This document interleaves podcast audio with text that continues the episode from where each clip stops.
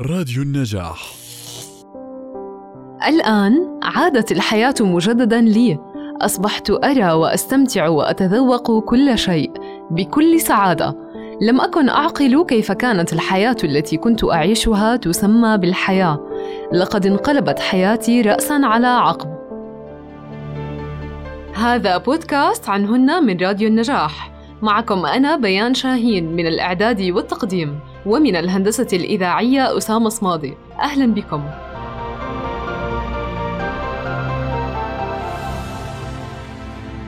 هذا كان أول وآخر ما تتحدث به الثلاثينية روعة عن تجربتها في خسارة وزنها الزائد. روعة فتاة ثلاثينية، كان روتين حياتها مريح جدا بحسب وصفها، فكانت تصحو صباحا وتذهب لعملها الذي يتصف بأنه مكتبي بسيارتها.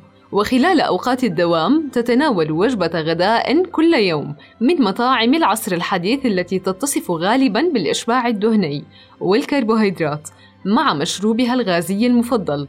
فتتناولها مع زميلاتها في العمل. اللواتي أيضا يعشقن هذه النوعية من الطعام. ثم يعاودن العمل مجددا. وبعد انتهاء دوامها تعود لمنزلها بسيارتها ثم تصل بيتها متعبة من عملها. تنام مدة أربعين دقيقة ثم تصحو لتعاود تناول الغداء بوجبة دسمة أخرى. وهي تتنقل على وسائل التواصل الاجتماعي من على أريكتها المريحة ثم التجأت لمدربة رياضية وأخصائية تغذوية.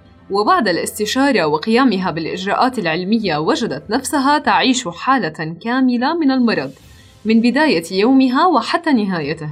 ابتدأت بصعوبة تقبل خطوات التغيير الكثيرة في حياتها، ولكنها بالمحاولة تلو الأخرى نجحت في ذلك، وساعدت نفسها على فقدان 40 كيلو من الوزن الزائد الذي كان عليها التخلص منه، بالإضافة لتغيير العديد من العادات في حياتها كإضافة ساعة من المشي يومياً، وإضافة الخضار والفواكه والبروتينات لوجباتها الغذائية بدل الوجبات المشبعة بالدهون، بالإضافة لشرب الماء بوفرة. استمرت مدة عام ونصف العام حتى تغير كل ما في حياة روعة للأفضل، فأصبح وزنها مثالي، وعقلها أنشط وشكلها أجمل، وفحوصاتها المختلفة أشارت لتحسن كبير في صحة القلب والأوعية الدموية ومستويات الفيتامينات بالإضافة لاستبدالها الجلوس لساعات على وسائل التواصل الاجتماعي بقراءة الكتب والتعلم من خلال الدورات المختلفة.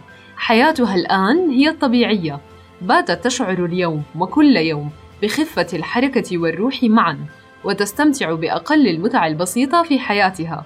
ذاكرتها أقوى، نشاطها أكثر، صحتها أفضل، وشكلها أجمل.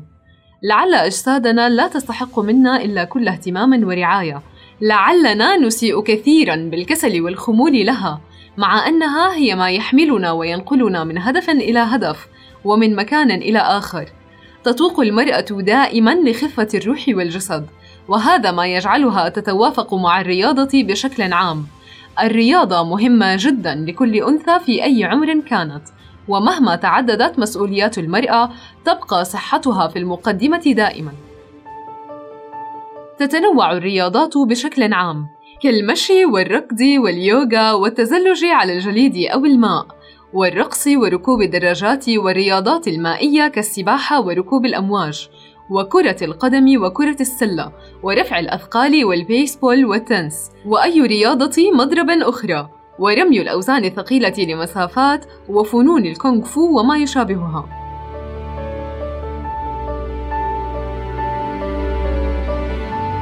وتكمن فوائد الرياضة للنساء في التالي: المحافظة على وزن صحي، وتحسين النشاط الذهني والتقليل من التوتر، ورفع مستوى مهارات القيادة والشعور بالراحة، وتقوية العظام والعضلات، وتحسين النوم، كما أنها تعمل على تقليل خطر الإصابات بالنوبة القلبية، وخفض مستوى الكوليسترول في الدم، وتقليل خطر الإصابة بمرض السكري من النوع الثاني، وبعض أنواع السرطان. وخفض ضغط الدم وتقوية العظام والعضلات والمفاصل وزيادة قدرة الجسم على التعافي أما عن الاستمرار في ممارسة الرياضة بشكل دوري ستساعدكن هذه النصائح على ذلك. حددي سبباً لممارسة الرياضة حيث لا يمكنك دائماً الاعتماد على عوامل خارجية لتحفيزك إذ سيمنحك تحديد سبب لممارسة الرياضة استثماراً شخصياً أو عاطفياً في أهدافك. ضعي خطة احتياطية ضعي تمريناً بديلاً دائماً. واحتفظي دائما بحقيبة في سيارتك. تحتوي على زوج من الأحذية الرياضية وملابس للتمرين.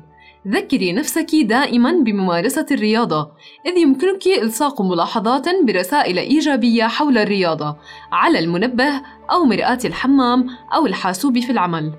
وعن فوائدها النفسية فإن الرياضة تساعد على التخلص من الاكتئاب والقلق والتوتر وأيضا من الآثار النفسية بعد الصدمات. وتقوي الذاكرة والتفكير وتعزز الثقة بالنفس وتعزز المرونة والقدرة على التكيف واللعب الجماعي والقيادية. يشكل الجسد أحد أهم ما على المرأة الاهتمام به كلما تقدمت في العمر وملذات هذا العصر من الترفيه والراحة عديدة جدا وأغلبها يصب في غير صالح الاهتمام بالصحة الجسدية. تربينا على مقولة العقل السليم في الجسم السليم فهيكلة الإنسان جميعها وحدة واحدة. وكلما كانت الصحة أفضل كلما كانت النفسية والصفاء الذهني أفضل.